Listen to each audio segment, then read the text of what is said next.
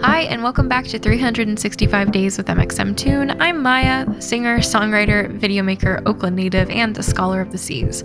I'm also a huge history nerd. I love untold stories, gross facts, hidden secrets, anything weird, dark, and funky from the past. Each day, I'm going to share some of my favorite deep cuts with you, so let's take a look at today's stories with a warning for content about drugs. It's 365 with mxmtoon. New every day, so don't leave too soon. I'm gonna teach you stuff, no, it won't be tough. Gonna go a year till you've had enough. It's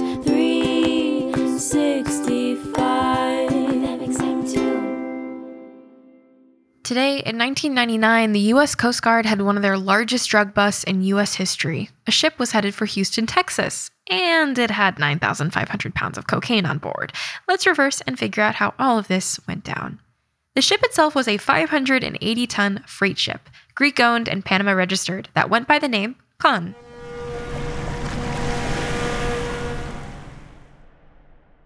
Its official purpose was transporting 26,000 tons of iron ore from Brazil to Houston. The ship was about 125 miles from the coast of Jamaica when the Coast Guard stopped it.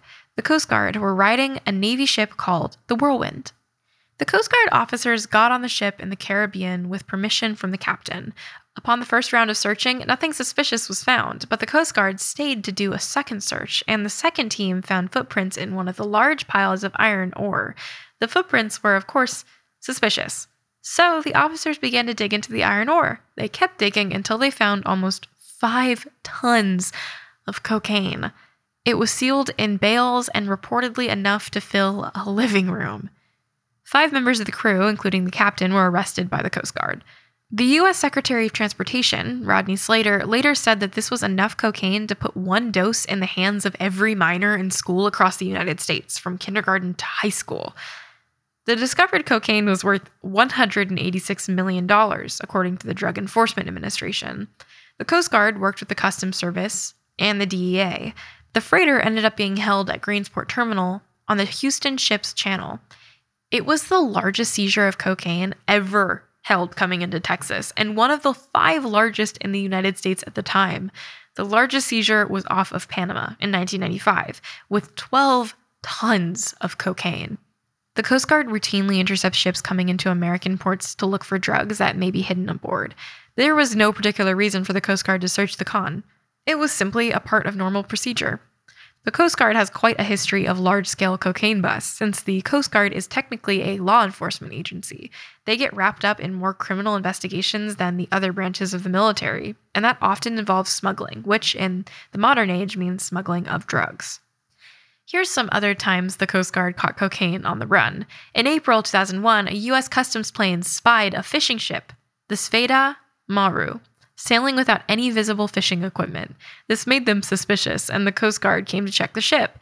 It took them five days of searching, but they ended up finding a secret compartment below the fishing hold full of 26,931 pounds of cocaine. In March of 2007, the Coast Guard ship Hamilton and Sherman investigated the Panamanian cargo ship, the Gatun, and recovered 43,000 pounds of cocaine.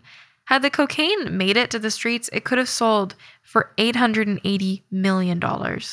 Just a few years before this raid in 1999, a combination Coast Guard and Navy team were sent to investigate a ship that was suspected of smuggling in 1995. This raid set the then world record for cocaine seizure, with 12 tons of cocaine hidden inside two waste oil tanks. That cocaine would be worth $230 million today. It's not just ships that carry secret layers of cocaine, though.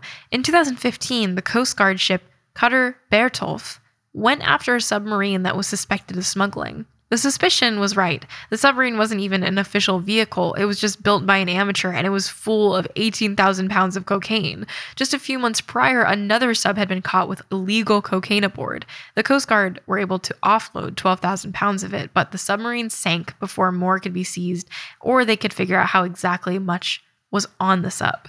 The freighter eventually went up for auction. The US government auctioned off the Cannes Four months after the incident in Orange, Texas, the ship weighed more than 27,000 tons, and I wonder where it is today.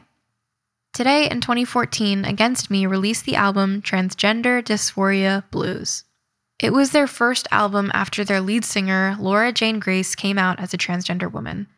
The album uses music as a way to discuss gender dysphoria and the experience of transitioning, and served as a public coming out for Laura Jane Grace while sticking to the band's genre of punk metal. Laura was one of the first famous punk rockers to come out as trans, paving the way for younger fans of the genre who can see her as a positive idol of self acceptance. And now for our final segment of the day, I'm going to be going into my own photo archives to see what I was up to on a January 21st in my life. On January 21st, 2019, it looks like I bought my first MIDI keyboard. And I feel like in 2019, that was when I, I started making my own money in 2018. But like in 2019, I, I, I actually could do stuff with it. And that was a really exciting purchase for me because I went to the, I went to the Guitar Center all by myself and um, took a lift there. And I got myself a MIDI keyboard. And I was so excited about it. I barely use it now because I don't understand how. But I remember fiddling around on it and I really loved it. And I took it on my first tour too. That's all for today. Let's travel back in time again tomorrow. Remember, subscribe wherever you listen to podcasts and follow along at 365 Days mxmtoon on all platforms. It's 365 with mxmtoon. New facts every day, so don't leave too soon. I'm gonna teach you stuff, no, it won't be tough. Gonna go a year till you've had enough. It's 360.